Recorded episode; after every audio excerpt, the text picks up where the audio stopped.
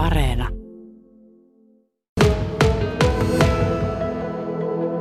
Esa Kemppaisen kanssa ollaan täällä Pro Leaderin täällä toimitiloissa. Tässä on tuommoinen 90-luvulla valmistunut tämmöinen talo, pitkä mallinen yksikerroksinen talo. Ja tässä on semmoinen mielenkiintoinen knoppi, että se on tässä ollut nuorena poikana täällä, ainakin nuorempana miehenä rakentamassa tätä taloa työmaalla on käyty.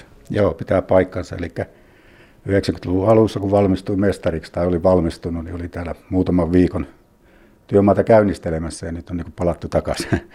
No onko rakennus sitten, kun on oma kädenjälki myös tässä mukana, niin ehtaa laatua. Sinä varmasti sen tiedät, kun näitä rakennuksia kunnoltasi tutkit.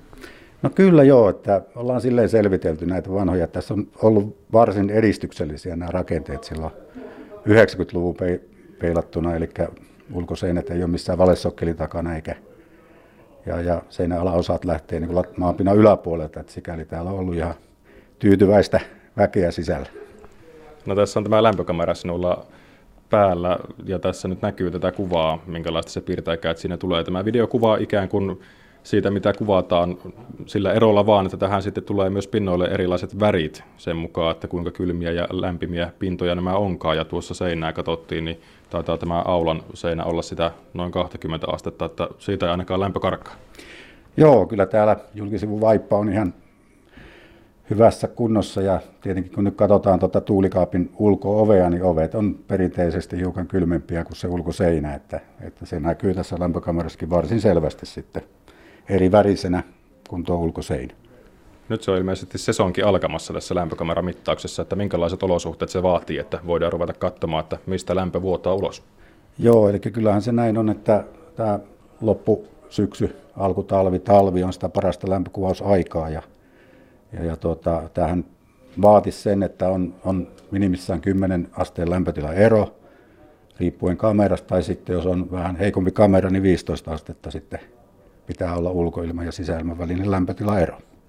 Niin ja ilmeisesti tarkemmin vielä niin päin, että se kylmä ilma tulee sisälle eikä lämmin ulos, eli täytyy olla vähän niin kuin alipainetta, että pystytään katsomaan tarkkaan, että mikä vuotta. Joo, totta, eli rakennuksen tulisi olla hiukan alipaineinen ja, ja, ja tuota, silloinhan kylmä ilma pyrkii sisälle ja se näkyy lämpökamerassa paljon paljon paremmin ja jos se on niin toisipäin, niin sitten se lämpö, lämpö ikään kuin pyrkii sisältä ulos ja huonommin näkyy sitten sisäpuolisessa kuvauksessa. No kuinka Esa Kemppainen tässä, kun nämä energia-asiat on ollut hyvinkin vahvasti esillä, onko teillä ollut jo havaittavissa sitä, että ihmiset olisivat tästä kiinnostuneita, että mitattaisiin, kuinka energiatehokas se oma rakennus vaikkapa on?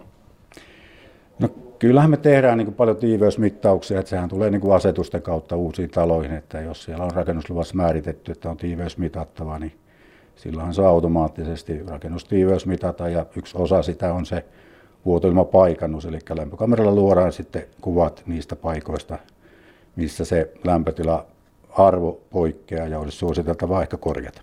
Mihinkä te ensimmäisenä aina suuntaatte, kun lähdetään kohdetta kiertämään tuolla lämpökameralla?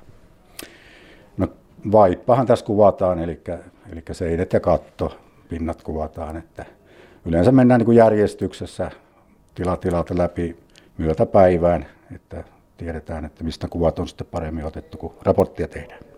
Mitkä on semmoisia yleisimpiä kohtia, missä se sininen väri tuolla kamerassa näkyy, se, että kylmää ilmaa puskee? No kyllähän se on niin kuin ikkunat ja ovet on niitä tietenkin vakiokohteita, että siellä ne on vähän viileämpiä ja sitten ehkä jotkut seinän alaosat ja, ja, ja tota, nurkat näkyy parhaiten lämpökamerassa poikkeaminen. No minkälaisia arvioita, että nämä hyödyt voisi olla, että kun tämä lämpökuvaus tehdään, kuinka kovia energiansäästöjä sillä saadaan, että pistetään paikat tiiviksi? Kyllähän sillä sehän pystytään laskemaan, että jos talo on niin tiivis, niin, niin, niin tota, niiden vuotoilmojen kautta menevä lämpötila voidaan niin laskennallisestikin muuttaa, että mitä se tekee rahassa, mutta tuommoisessa isommassa rakennuksessa, niin kyllä siinä ihan tuhansista euroista puhutaan vuosi lämmityskuluista sen tiiviin ja epätiiviin välillä. No nämä korjaustoimenpiteet, osaatko siitä kertoa, että onko nämä mitenkään helposti fiksattavissa? No joku tiiviste tietenkin varmaan saadaan aika näppärästi, mutta entä jos se seinä vuotaa, onko minkälainen työ edessä? No tietenkin jos huomataan, että eriste puuttuu kokonaan, niin eihän se auta, kun saattaa se eriste kuntoon. Että nehän on aina isompia juttuja sitten, että joudutaan niin seinää purkaa ja maalaamaan ja tasottamaan. Että tuota, se on se, ehkä se ääripää. Yleisempää on kuitenkin, että säädöillä, tiivistyksillä pärjää jo hyvin pitkälle. No teillä pro tehdään monenmoisia näitä kuntotarkistuksia ja mittauksia tämän asumisterveydenkin suhteen. Onko mitään tämmöisiä juttuja, mitkä vaihtelee? Vaikuttaako se talon rakennusvuosi siihen, että minkälaista tulee vastaan? Kyllä se vaikuttaa. Nyt meillä nämä uudemmat talot on lähtökohtaisesti paljon paljon tiiviimpiä kuin nämä 80-luvulla tehdyt talot, että kyllä sen ero huomaa selkeästi niin kuin eri vuosikymmenillä, että, että tuota, 80-90-luvulla siihen tiiveyteen ei juurikaan kiinnitetty huomioon, mutta nythän se on niin kuin ihan eri tasolla tämä rakentaminen tänä päivänä. Niin, että vaatimuksetkin on sieltä huomattavasti tiukentunut. Kyllä ne on tiukentunut valtavasti.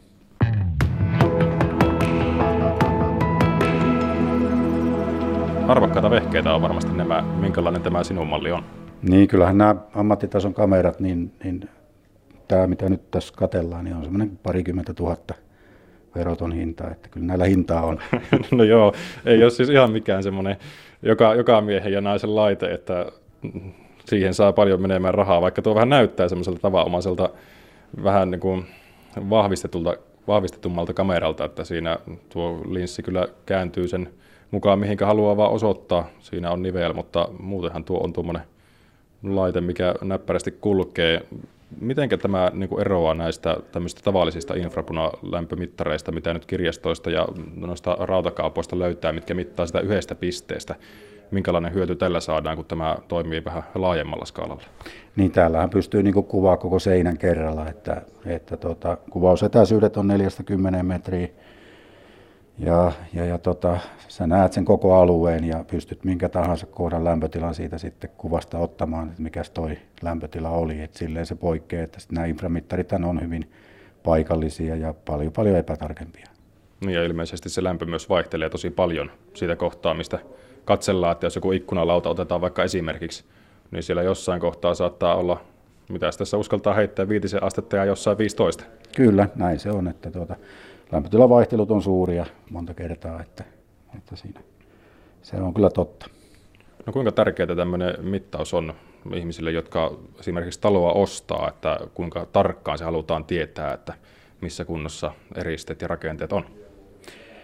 Niin kyllähän tällä pystyy selvittämään hyvin nopeasti niin kuin vaipan, vaipan tuota ilmavuotoreitit. Ja tietenkin jos se ilmavuoto on hyvin merkittävä tai, tai joku nurkka on hyvin kylmä tai lattia raja on oikein kylmä, niin ainahan siinä on se vaara, että kosteus tiivistyy sitten sinne kylmälle alueelle ja saattaa syntyä jopa sitten jotain niin kosteusvaurioita sen myötä. Että siinä mielessä on hyvä menetelmä. Joo, että tämä on vähän niin kuin myös yksi työväline siinä, kun sitä kuntoa tarkistetaan siitä talosta. Kyllä joo, kyllä me käytetään tätä paljon kuntotutkimusta yhteydessä, että katsotaan esimerkiksi homekoran merkkauskohdat, kuvataan ja, ja, ja sillä tavalla tämä on näppärä. Ja sitten monta kertaa, kun kosteuksia mitataan ja paljon on lattia lämpöjä rakennuksissa, niin nähdään toi paikka sitten sille, sille tuota, porauskohdalle, ettei nyt sitten ensimmäisenä sitä lattialämmitysputkea porata rikki. Kuinka koet Esa Kemppainen tämä, että mikä se on se rakentamisen laatu, että tuleeko teille semmoisia moitteettomia kohteita tässä vastaan vai löytyykö aina jostain vähän parannettavaa?